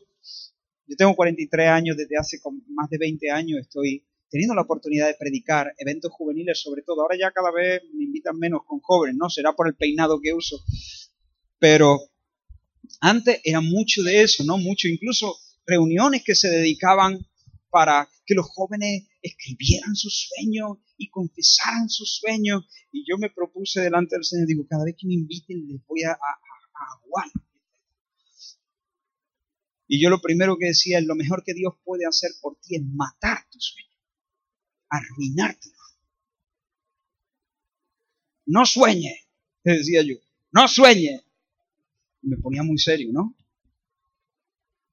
Quédate callado a los pies del Señor hasta que Dios te hable. Y cuando Dios te hable, ha nacido un ministerio, o ha nacido una, una aventura, o ha nacido algo. Pero tiene que, él tiene que tomar la iniciativa. Y entonces sí, entonces será el sueño de Dios en todo, caso, en todo caso, pero no el tuyo. A veces se camuflan codicias, idolatrías bajo el nombre de expectativas, sueños, ilusiones, meta, necesidades sentidas, demanda, etcétera, etcétera. Y en realidad estamos fomentando, estamos alimentando un monstruo, estamos fomentando la idolatría y la codicia del corazón. Algunas veces el, objeto del deseo puede ser malo, por ejemplo, asesinar, robar, atracar un banco. Otras veces podemos querer cosas buenas, pero el problema es que las queremos demasiado. Pasa, por favor. Ahora, lo que controla, pasa la siguiente. Lo que controla mi corazón va a controlar mi respuesta a la gente y ante las situaciones de la vida ejerciendo una influencia ineludible. ¿Os habéis preguntado por qué hay ciertas personas que a unos les caen muy bien y a otros les caen muy mal?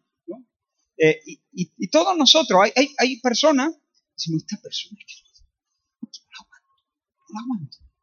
Y, sin embargo, esa persona, otra persona, le cae muy simpática y, y, es una persona agradable, se llevan bien, no tienen problemas, no hay fricciones, no hay roces, se llevan bien. Y a la persona esta, otra persona, es la que le irrita. No. Y sin embargo tú dices, ¿por qué? ¿Por qué no?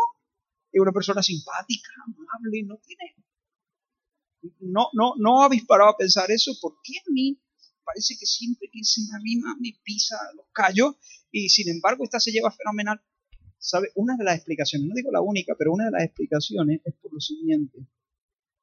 Em, cada uno de nosotros, em, si estamos gobernados por pasiones eh, eh, eh, pecaminosas, digamos, respondemos ante las personas de acuerdo a la idolatría de nuestro propio corazón. Nuestro problema, el problema mío, es que yo tengo un plan maravilloso para mi vida. Y el problema tuyo es que tú tienes un plan maravilloso para la tuya. Y, los problemas matrimoniales, por ejemplo, son porque él, el esposo, tiene un plan maravilloso para su vida. Y la esposa tiene un plan maravilloso para la suya.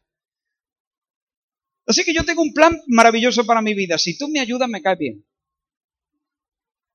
Si no me fastidias, si no te pones en medio, si, si, no, me, si no eres un estorbo, si me cae bien. Si, si te interpone, si, si, si me mete un palo en la rueda, si, si me hago a la fiesta, entonces, entonces una persona que a mí me está, digamos, me está entorpeciendo mi camino, a la otra le cae muy bien porque no está entorpeciendo el suyo. No sé si me estoy explicando. A veces no es un problema de la otra persona, es un problema de mi propio corazón. Te estás poniendo en medio. Y solemos relacionarnos con las personas de esa manera. Muchos de los problemas fuertes matrimoniales es esto, básicamente. Yo tengo una expectativa y estoy frustrado.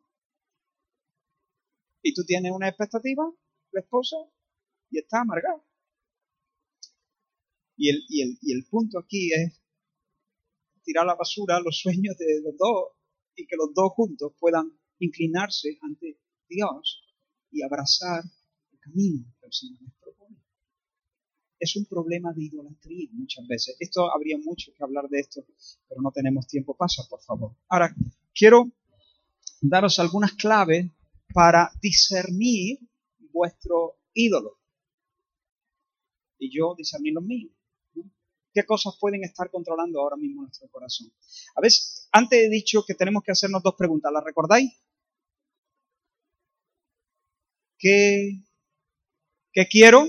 Y la segunda, ¿y qué mentiras me estoy creyendo?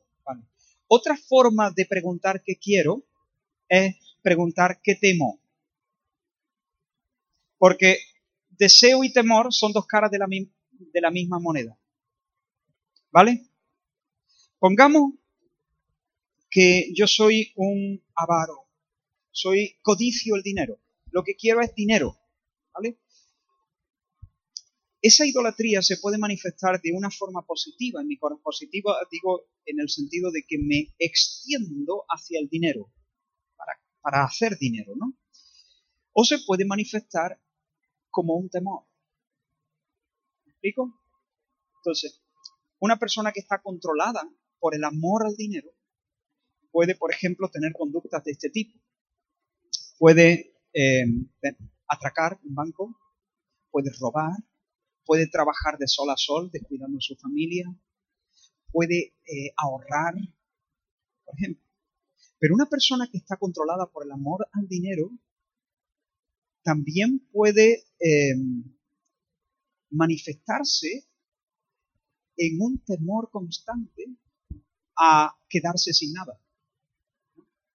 Si María eh, enciende la vela en vez de encender las luces, pero, ¿por qué, cariño? No, vale más barato. Ya, pero, pero la vela, la vela, eh, sí, sí, hay que ahorrar. Pero, pues, a ver, nosotros ahora mismo no tenemos, no tenemos eh, estrecheces, ¿no? Ya, pero ¿y si, ¿y si viene una crisis? ¿Y si se nos pincha la rueda del coche? Cariño, tenemos, tenemos 5.000 euros en el banco, tampoco una rueda, ¿y si se nos pinchan dos? ¿Y si mañana me quedo sin trabajo? ¿Y si viene una crisis económica y dura? ¿Y si, y si, ves? Ese tema, ese temor. Es la, la clásica imagen de la persona que recuenta y recuenta su ahorro y siempre está queriendo, yo no digo que ahorrar sea malo, pero ese temor, ese temor de, ¿Qué, está manifestando? Dale la vuelta a la moneda. Ese temor está manifestando un amor. La, la, cara B del temor es una codicia, es un deseo de algo. Es un amor al dinero. Entonces, temor y deseo son dos caras de una misma moneda. Hay personalidades que son más de ira por el dinero. Eh, son más, digamos, perseguir positivamente su sueño. Y hay personalidades que son diferentes y, la idolatría se manifiesta más en temores. Por ejemplo, si yo, mi, ídolo es los, los demás, la aprobación de los demás, el aplauso de los demás, el bien hecho de los demás, pues puede ser que yo hubiese estado deseando que llegara este día, ¿no?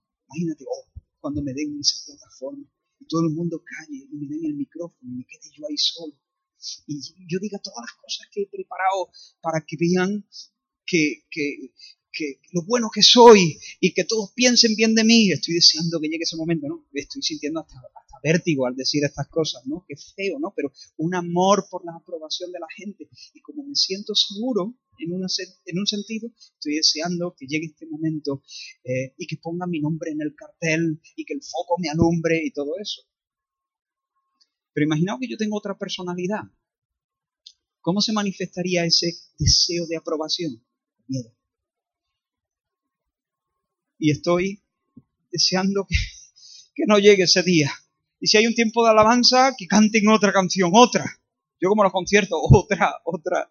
Que no me lo den porque tengo miedo a fallar. Tengo miedo a decir una torpeza. Tengo miedo a quedarme en blanco. Tengo miedo a que pienses que no doy la talla. Me han invitado eh, eh, han invitado a, hermanos de otra congregación, y si fallo, y si no doy la talla, y si no es lo que esperan, y, si tenían más expectativa y, yo no, no, llego al nivel que, ellos estaban esperando, ay, ay, yo quiero salir corriendo, a ver si me pongo malo y, y habla otro. ¿Me entiendes? ¿Qué se está manifestando ahí? Lo mismo. Lo mismo. Amor por la aprobación de las personas. Lo que pasa es que en el primer caso era un amor, digamos, eh, echado para adelante y en este es un, un amor débil.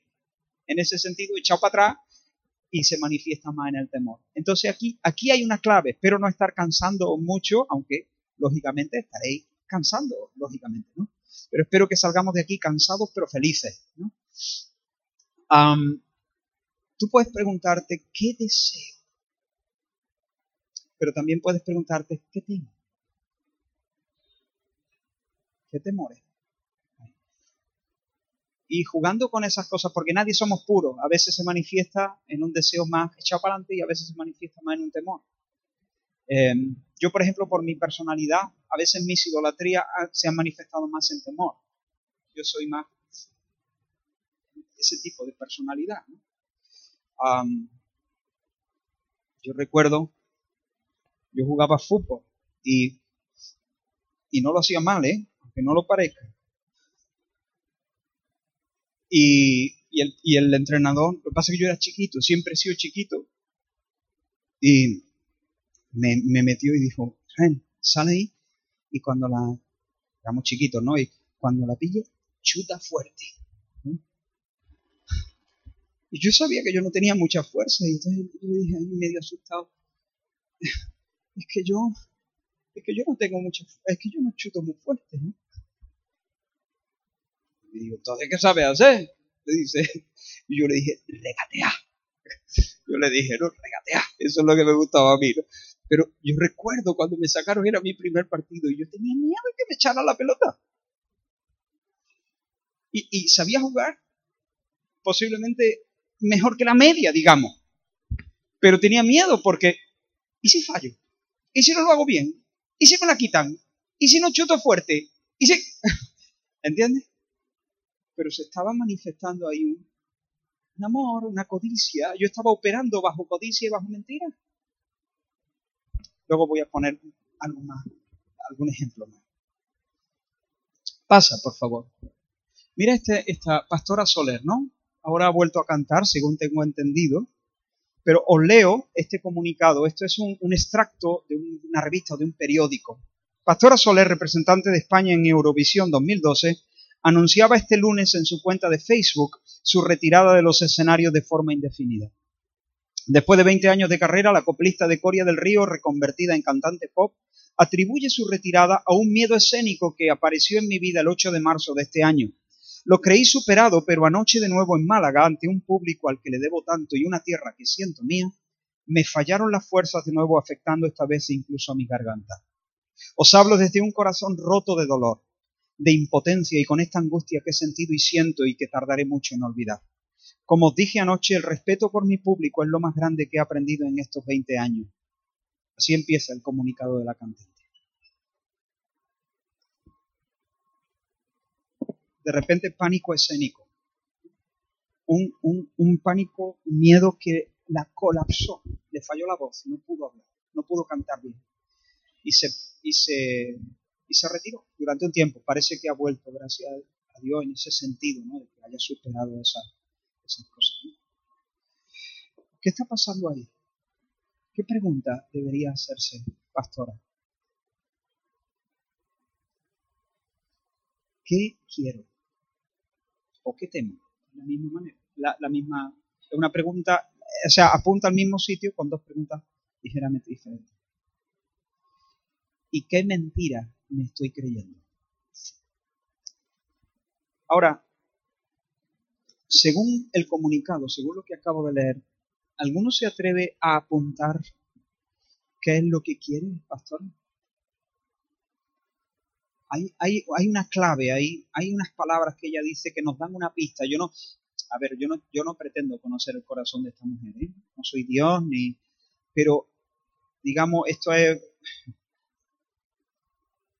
esto es un muy aventurado, ¿no? No, no, no es tan fácil la consejería. Pero, pero vamos a, usar este ejemplo con lo, solamente con los datos que tenemos, ¿vale? Y aventurarnos a, pero por favor que nadie, que nadie salga de aquí diciendo conocemos lo que ha pasado en el corazón de esta mujer, sería un atrevimiento, ¿no? Eh, no, no se puede hacer esto.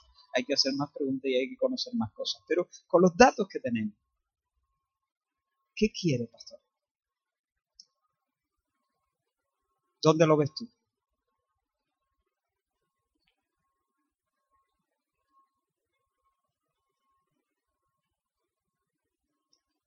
Que le debo tanto. Y abajo dice, como dije anoche, el respeto por mi público es lo más grande que he aprendido en estos 20 años. Sí, posiblemente por ahí van las tiros. Ella, ella, ella está en lo, que la Biblia llama, y hemos hablado esta mañana, el temor al hombre. El temor al hombre. Maldito el hombre que confía en el hombre y pone por su brazo. Eh, quiere la aprobación del hombre. Muchos buscan el favor del príncipe, dice la escritura, mas de Jehová viene el juicio de cada uno. Y ella está buscando la aprobación de los demás. ¿Y qué pasa? Que por su personalidad, ella no tiene una codicia hecha para adelante. Em, ella tiene más bien esa, esa, esa codicia, pero de otra manera, más hecha para atrás. Entonces en ella se le manifiesta el miedo. ¿Y si no doy la talla? Y si no es lo que esperan. Y si han pagado la entrada y ahora yo no, no, no, no, no estoy en el nivel. Y si, y eso, el temor al hombre, dice la escritura, pondrá lazo. Es decir, es una trampa, es un agujero.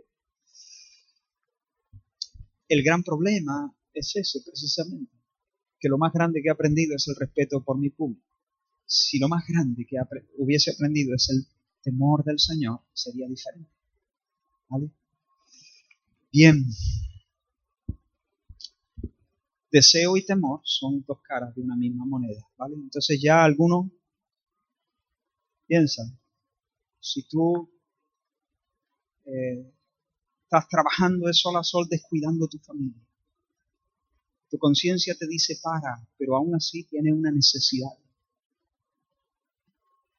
O, o tienes arrebatos de ira, o comes descontroladamente, o duermes más de la cuenta y sabes que deberías levantarte, pero o estás metido en, en, pornografía. Pregúntate, ¿qué quiero? ¿Y qué mentira? Eh, ¿Bajo qué mentira estoy operando? Bien, pasa por favor.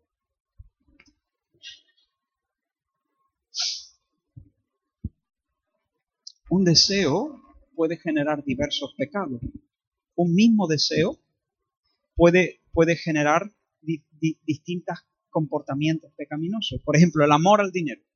Una persona que tiene amor al dinero puede robar.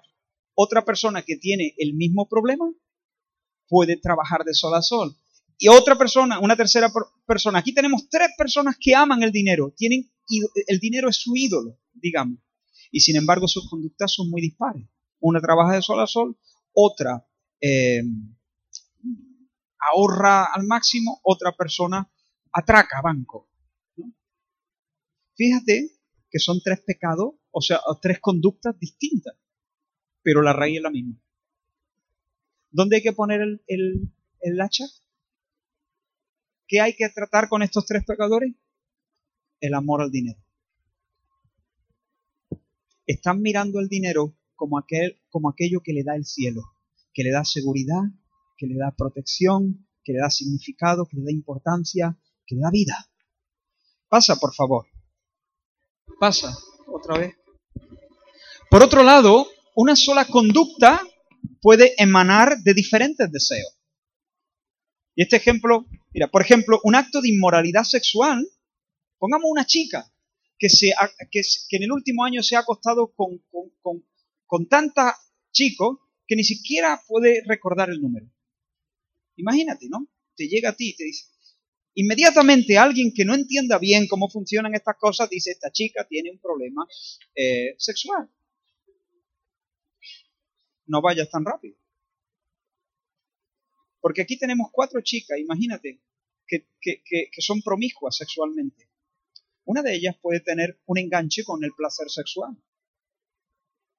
Pero a lo mejor la otra se está vengando de sus padres. No tiene ningún interés en el sexo. A lo mejor otra tiene un enganche, un amor por el dinero. Y solamente se está acostando con aquellas personas que le ayudan a escalar en el puesto porque quieren realmente perseguir dinero. A lo mejor otra tiene un apego, una codicia, una concupiscencia, una idolatría con la fama, la, buena reputación y la fama, y quiere ser famosa y quiere ser popular y quiere alcanzar la cima de, la popularidad y está comprando con sexo ese tipo de, de puertas y de ventajas. ¿Me explico? A esa chica el sexo simplemente no le importa. Realmente su enganche no es con el sexo, su enganche es con otra cosa, pero está usando el sexo como una moneda de cambio. Y tú allí ministrándola sobre el sexo, con los versículos que hablan de la inmoralidad sexual. No. La pregunta es, ¿qué quieres? ¿Por qué? ¿Por qué? ¿Qué quieres? ¿Qué temes? ¿Qué mentiras? ¿Bajo qué mentira estás operando? ¿Se entiende eso? Bien. Entramos en la parte importante, más importante, y en la recta final también pasa, por favor buenas noticias de salvación. Pasa, por favor. La buena noticia es que los deseos del corazón no son inmutables. Dios nunca promete lo que darte, eh, promete darte lo que quiere. Dios nunca ha prometido darte lo que quiere. Dios nunca ha prometido satisfacer tus necesidades sentidas y tu anhelo. Él dice que sea gobernado por deseos diferentes. Él no, Dios no promete darte lo que quiere, pero Él sí promete, si tú te pones en sus manos, cambiar lo que quiere. De hecho, este versículo se ha mal usado muchas veces. Deleítate a sí mismo en Jehová y Él te concederá las peticiones de tu corazón. Claro, pero aquí la clave es deleítate. No, el Señor sí dice que va a conceder las peticiones de nuestro corazón. Sí, sí. De aquellos que se deleitan en Él. Y por supuesto aquellos que se deleitan en Él son aquellos que han sido transformados de tal manera que Dios ha implantado sus deseos santos en el corazón de ellos. Y por cuanto su delicia es el Señor y sus caminos, entonces ahora sí, porque Dios cambió lo que deseaba, ahora sí Él puede concederte los deseos de tu corazón, por cuanto los deseos de tu corazón son los deseos de su corazón. Él cambia lo que deseamos. Pero esta es una buena noticia. Hay personas que dicen, no, la gente no cambia. En realidad, ya, uff, eso, es muy... Sí, la gente cambia. Y no solo cambia a los 8 años o a los 18. La gente cambia a los 70. La gente cambia a los 80. Porque Dios es el que transforma los corazones. Y Dios puede cambiar el deseo de mi corazón. Y puede cambiar el deseo de tu corazón. Pasa, por favor. Por cuanto el corazón es el problema, hay esperanza porque podemos cambiar. El Evangelio es el anuncio de lo que Dios ha hecho en Cristo para nuestra completa transformación y salvación eterna. Ahora, ¿cómo cambia el Señor los deseos del corazón? ¿Cómo cambia? Pues mira, un, Thomas Chalmers, un, puritano, lo decía de esta manera, por el poder expulsivo de un nuevo afecto. Ahora, ahora lo explico. Por el poder expulsivo de un nuevo afecto. Cuando yo era chiquito, de edad, porque sigo siendo chiquito de estatura, nosotros jugábamos, yo tengo tres hermanos y yo éramos cuatro, y yo soy el mayor. Eh, y entonces nosotros en nuestra habitación, tenemos una habitación de como de 12 metros cuadrados más o menos en el piso cuando vivíamos con mis padres. Y entonces allí, como era un primero, no teníamos a nadie viviendo abajo, nuestra madre, nuestros padres nos dejaron poner una canasta de mini sobre la puerta. Pero una canasta de mini de verdad, ¿no? Entonces nosotros echábamos partidos flipantes, ¿no? Yo era el mayor y además era el narrador, ¿no? Yo, mi hermano se emocionaban eh, se encienden las luces del estadio. Encendíamos una lamparita que teníamos allí con un loro. ¿no? Se encienden las luces del, estadio. Los jugadores saltan a la cancha. El público vibra y mi hermano se, emocionaba, y yo también, ¿no? Y, nos montamos allí la peli, ¿no? Y, entonces nos echamos unos partidos allí de baloncesto y machacábamos y todo en, las canastas. Cuando después de dos horas venía mi madre, la pobrecita abría la puerta y quería, bueno, casi se desmayaba. Imagínate el pestazo que olía en, en la habitación, ¿no? Las paredes chorreando de sudor, los cristales completamente empañados, ¿no? Y, una peste increíble, ¿no? Después de dos horas, cuatro tíos allí sudando, y, y entonces mi madre abría, se iba por la ventana y abría las ventanas de par en par porque decía que se tenía que renovar el aire. Ahora, ¿cómo se renueva el aire de una habitación? Uno abre la ventana y entonces le dice al aire viciado, aire viciado, te reprendo. No. El aire de una habitación se, renueva en la medida en que aire fresco, aire de la calle, aire nuevo, entra. Y, y a medida que el aire entra, entonces expulsa el aire viejo. A medida que una corriente de aire fresco invade la, habitación, el, el, aire que estaba viciado eh, tiene que abandonarla. Ahora la Biblia dice, os ruego por la misericordia de Dios que presentéis vuestros cuerpos en sacrificio vivo, santo, agradable a Dios, que es vuestro culto racional. No conforméis este siglo, sino transformaos por medio de la renovación de vuestro entendimiento para que comprobéis cuál sea la buena voluntad de Dios, agradable y perfecta para que os seáis transformados por medio de la renovación de vuestro entendimiento. ¿Cómo se renueva el entendimiento? Uno le dice a las mentiras, te reprendo, sal fuera. No, hermano, a las mentiras no se le reprende, se reprende a los demonios. Pero a los pecados no, a las mentiras no. Tú puedes reprender toda tu vida una mentira, la mentira no. La mentira solamente sale cuando entra la verdad. Y en la medida en que uno abra la ventana del corazón y entre la corriente fresca de la verdad divina, empuja la mentira afuera y la, y la mente se renueva. Conoceréis la verdad y la verdad os hará caminar en libertad porque el entendimiento habrá sido completamente renovado. El aire viciado que nos hacía operar Ahora, ¿cómo se renueva? ¿Cómo se lucha contra? ¿Cómo, cómo cambia Dios los afectos y los amores torcidos de nuestro corazón? ¿Cómo nos libra de concupiscencia el Señor? ¿Cómo nos libra de codicias que son dañinas, que son perversas, que contristan al Espíritu Santo y nos envenenan a nosotros? ¿Cómo nos libra el Señor? Pasiones pecaminosas se vencen con pasiones santas. Ese es otro de los grandes principios.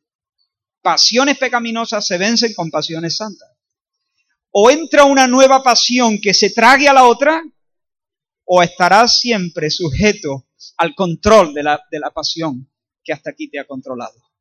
O un nuevo amor te enamora, o seguirás anclado a lo que has, al pecado que, que te tiene atrapado. Pero esa es la cosa, que Dios por el Evangelio nos seduce. nos enamora. Él se presenta delante de nosotros y nos abre los ojos y entonces nuestro corazón queda prendado. Me sedujiste, Señor, y fui seducido. Más fuerte fuiste que yo y me venciste. Dijo el profeta. Me sedujiste y fui seducido. Más fuerte fuiste que yo y me venciste. Y de repente entonces el corazón queda prendado de un nuevo amor. Hace cinco minutos te estaba riendo de Cristo y de, y de todo lo suyo. Y de repente Dios te dice, vive. Y se te abran los ojos y dice, y entonces ha entrado un nuevo amor. Y ese amor tiene un poder expulsivo. Empieza a entrar el amor por Cristo y empieza a salir los amores más pequeños.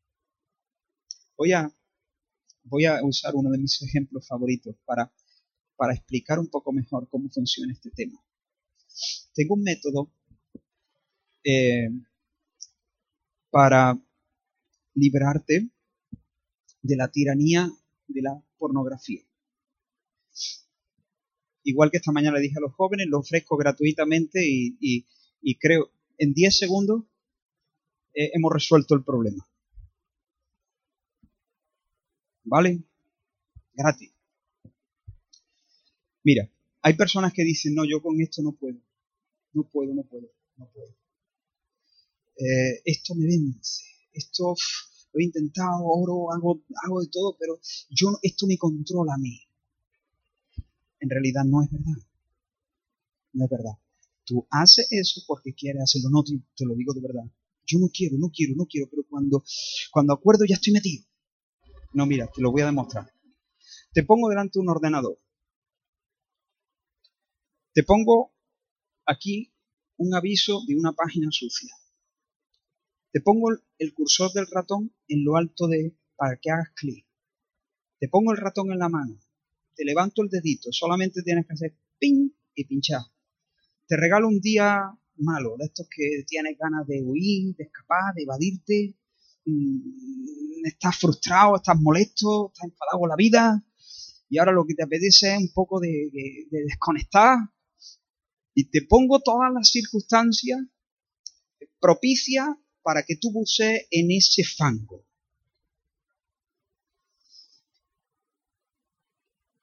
Y luego, tú estás ahí, queriendo, deseando meterte allí, y ahora yo te pongo una pistola en la sien. ¿Ves? Ni 10 segundos si quieres, verdad. Y te digo, como aprieta el botón, te pega un tiro.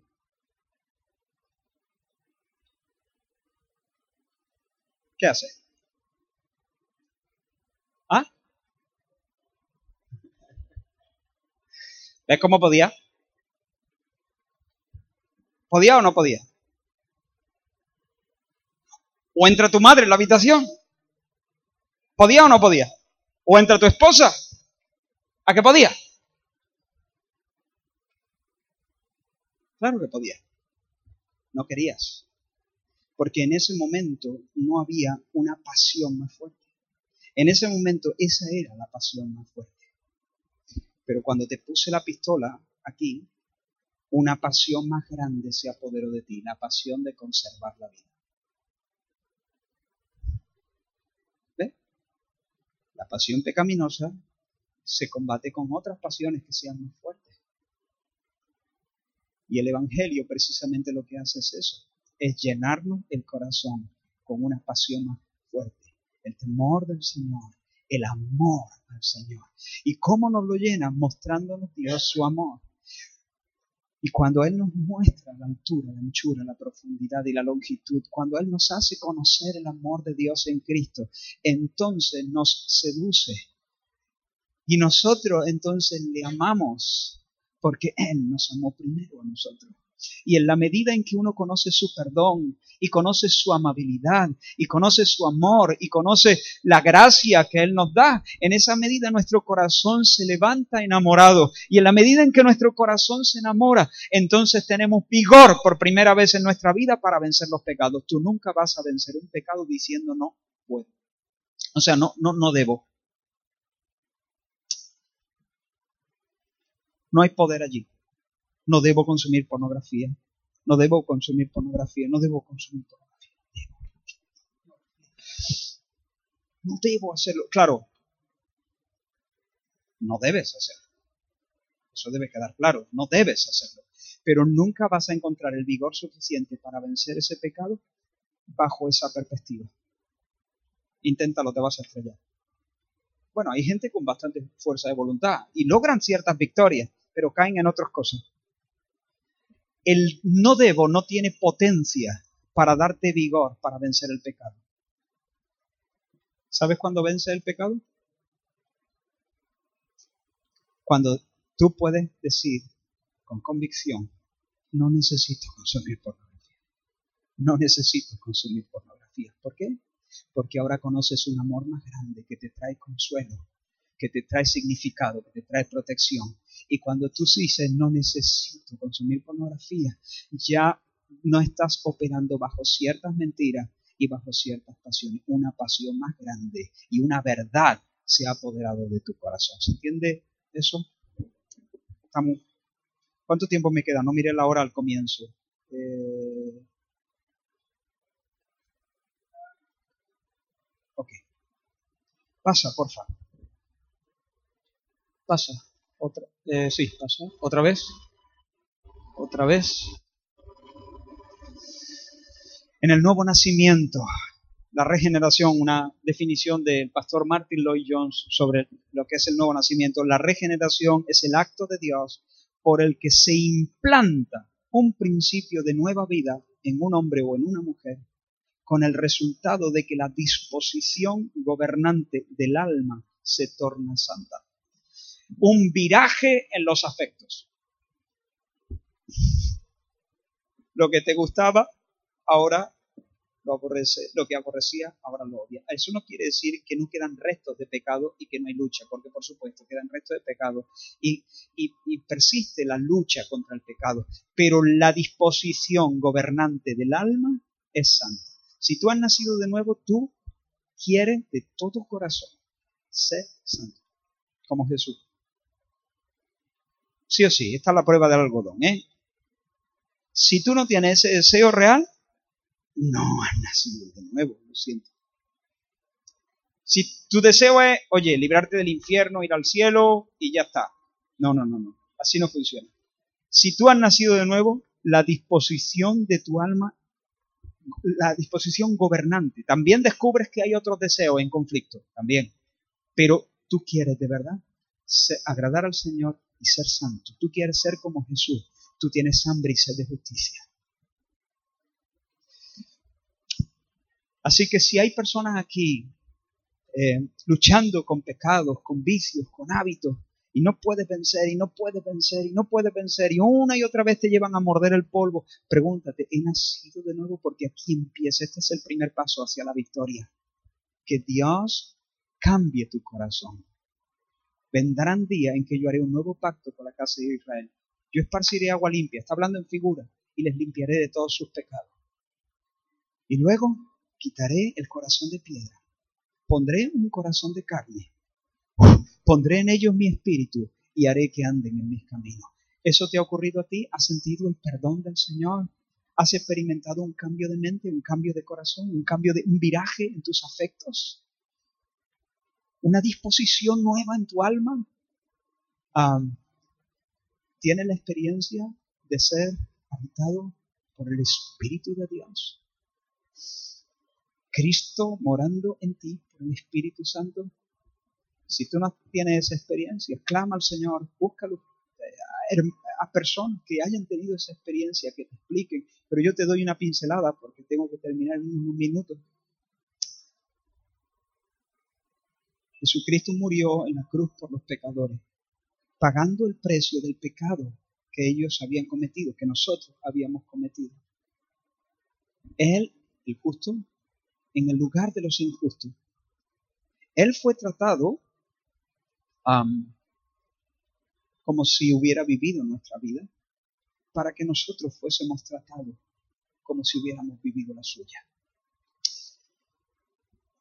Si nosotros creemos de todo corazón en que Jesús es la única provisión de Dios para nosotros y que Él ha hecho eso a nuestro favor y que su sacrificio es suficiente y de nada me valen mis buenas obras, ni mis promesas, ni mis buenas intenciones, ni mis trabajos, sino que Jesús es mi única esperanza. Si yo creo de todo corazón que Dios me ha provisto salvación en Cristo y me arrepiento de mis pecados y confieso que Él es el Señor y el Cristo resucitado que vive para gobernar mi vida y dejo que Él tome todas las riendas de, de mi vida y dejo que Él sea el capitán de mi alma y le entrego mi futuro, mis días que bueno, mi futuro no se lo puedo entregar, ni y Él es el Señor ya de eso, no es que me pertenezca, pero le entrego hasta lo que llevo en el bolsillo y me pongo bajo su autoridad, el Señor entonces, Él es fiel y justo para perdonarme los pecados, limpiarme de maldad y recibirme como su hijo, declarándome justo.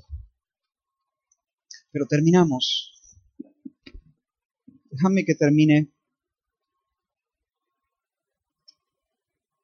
Bueno, todavía quedan algunas cositas, pero voy a terminar, voy a terminar. ¿Recordáis a Isabel, la niña de cinco años? ¿Recordáis que le mintió a su, a su amiga, no? Dijo, no me gustan los cereales. Vale. ¿Recordáis que dije que decirle, hija, Dios no, a Dios no le gustan las mentiras, le has pedido perdón, arrepiéntete, confiesa y mañana le dices la verdad a tu amiga? Dijimos que eso era un tratamiento superficial. ¿Por qué? Espero que haya quedado claro. Si no lo he conseguido ya he hecho lo que he podido, pero Espero que haya quedado claro por qué eso es un tratamiento superficial. Porque detrás de esa conducta, que es una mentira, hay qué. ¿Qué hay detrás de esa mentira? ¿Un deseo? ¿Un deseo o un temor? Son, son dos caras de una misma moneda. Eso es una, deseo, temor, deseo guion temor, y una mentira que está operando. Bien. No conocemos por qué Isabel dijo esa mentira. Pero vamos a poner que... ¿Por qué? ¿Alguien me puede dar una sugerencia? Bien, su amiga tampoco le gustan. ¿Y qué? Y quiere agradarla, porque a lo mejor piensa, si yo le digo que me gustan y yo sé que a ella no le gustan, entonces lo mismo va a decir, pues vaya gusto, pues no sé qué, ¿no? Y entonces voy a, no voy a tener la aprobación de mi amiga. Pongamos que esto. Puede haber más motivos, pero este es el que se me antoja más natural, más normal, más normal. A su amiga no le gustan y ella no quiere dar la nota. Ah, no, a mí tampoco. Como para encontrar, ponerse al calor de su amiga y encontrar la aprobación. Somos iguales. La niña de cinco años tiene miedo a desentonar, ¿no? Bien, ponte que tú eres el papá o la mamá de, Isabel. ¿Qué preguntas le tienes que hacer? Hija, al Señor no le gusta que mintamos. Eso está mal. ¿Y ahora qué? Tienes que pedirle perdón al Señor, tienes que arrepentirte de tu pecado. Sí, ¿qué más? ¿Qué pregunta le haría? ¿Por qué lo hiciste? Y la niña te dice, no sé. Venga, dale otra pregunta. ¿De qué tenías miedo? Es que esta niña, ¿qué querías conseguir? Vamos a poner que tenía miedo porque como es mi mejor amiga, tenía a lo mejor si le digo que no me gustan, a lo mejor ya no es mi mejor amiga. ¿No? Puede ser un razonamiento de una niña de 5 años. Bien. Nos estamos dando cuenta entonces que hay una concupiscencia, una palabra muy larga, pero que está ya en la... Ese, e, e, esa, ese, ese pecado está en mi corazón. Hay una idolatría. ¿Cuál es? Ese es el temor al hombre. Está haciendo al hombre grande y a Dios pequeño. La Biblia dice que la opinión que cuenta es la opinión de Dios, pero ella está poniendo a su amiga por encima de Dios. Está esperando recibir de su amiga aprobación y seguridad. Está, está esperando recibir de su amiga lo que solo Dios puede dar. Está desplazando a Dios para colocar a su amiga. Ahora, y aquí viene una cosa muy sencilla, pero muy vital. ¿Cuál es la mentira bajo la cual está operando? Porque he estado mencionando una y otra vez la mentira, la mentira, la mentira, la mentira. Pero ¿cuál es, cuál es la mentira? Es, es un asunto tan fácil que a veces la gente no cae porque se espera algo más difícil. Moisés estaba diciendo, yo no necesito la aprobación de mi amiga. ¿Por qué? Porque solo en Cristo tengo la aprobación que necesito. ¿Entiendes? Hay una codicia que mi amiga me apruebe. Hay una mentira. Necesito la aprobación de mi amiga para ser feliz. Y eso es mentira. ¿Por qué? Porque Dios ya nos ha dado en Cristo todo lo que necesitamos para ser felices, para vivir una vida abundante. Yo no necesito pornografía. Yo no necesito tener hijos. Quiero tener hijos, por ejemplo, ¿no? Yo tengo tres, pero quiero tener hijos. Pero no, no necesito tener hijos. Quiero casarme, pero no necesito casarme. Porque todo lo que tengo, todo lo que necesito para ser, para tener una vida pletórica, Dios me lo ha dado en Cristo Jesús. Jehová es mi pastor. Nada me falta. Nosotros estamos completos en él. Pero constantemente operamos bajo mentiras. Si no os gusta este, este taller, yo me voy a ir frustrado a mi casa porque yo necesito vuestra aprobación. Y si no soy pastor, entonces ¿qué soy? Y si no tengo dinero, y si no tengo un trabajo, y si no tengo una familia, y si la gente no me quiere o no me recibe, y si, ¿se entiende? Operamos bajo mentiras, pensando que necesitamos esto, que necesitamos aquello para ser felices. Todo lo que necesitamos para ser felices, Dios nos lo da en Cristo. Lo único que yo necesito es lo que Dios es en Cristo Jesús para mí. Y cuando abrazo esa verdad, empiezan a romperse los yugos de las mentiras. Como decía la canción de Juan Guerra, creo que es, ¿no? No necesito pastillas para dormir si estás conmigo. Todos los sueños florecen cuando me hablas al oído. No necesito millones ni acorralar los corazones, pues solo en tu cafetera todo el cielo enamorado se cuela.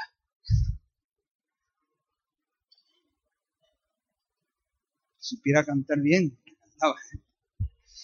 Pero no, no os voy a someter a esa tortura. Bueno, un poquito, no, de broma, de broma. Termino.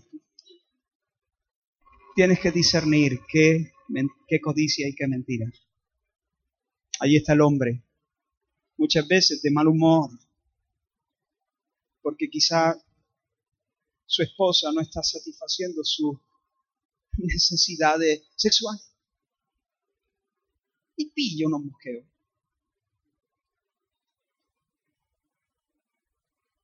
O el día que ayuna. ¡Oh! Cualquiera te aguanta el día que ayuna. Tiene un mal humor. Anda, vete al campo. Eh, ¿Por qué, ese mosqueo? O bueno, si ayuna y encima pierde tu equipo, ¿cuánto van? 2-0. ¿Cuánto? Que me deje. ¿Por qué? ¿Qué pasiones y qué mentiras? Yo espero haber de alguna manera ayudado a intentar, eh, tenemos que pedirle, Señor, ayúdame, porque el corazón del hombre es muy profundo y, no es tan fácil a veces discernir. Pero cuando empezamos a aprender a usar esto en nuestro propio corazón, el Señor nos va a dar discernimiento.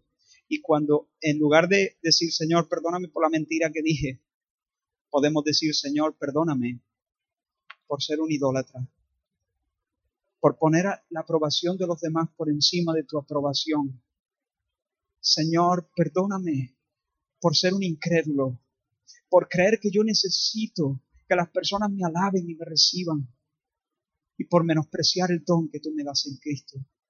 Señor, perdona mi incredulidad, perdona mi idolatría. Ese arrepentimiento es mucho más profundo. Allí estoy poniendo el hacha en la raíz y realmente el progreso en la santificación, en la santidad va a ser mucho más notable. Bien, termino pregunta. ¿Hay alguna pregunta? ¿Hay algún... Sí.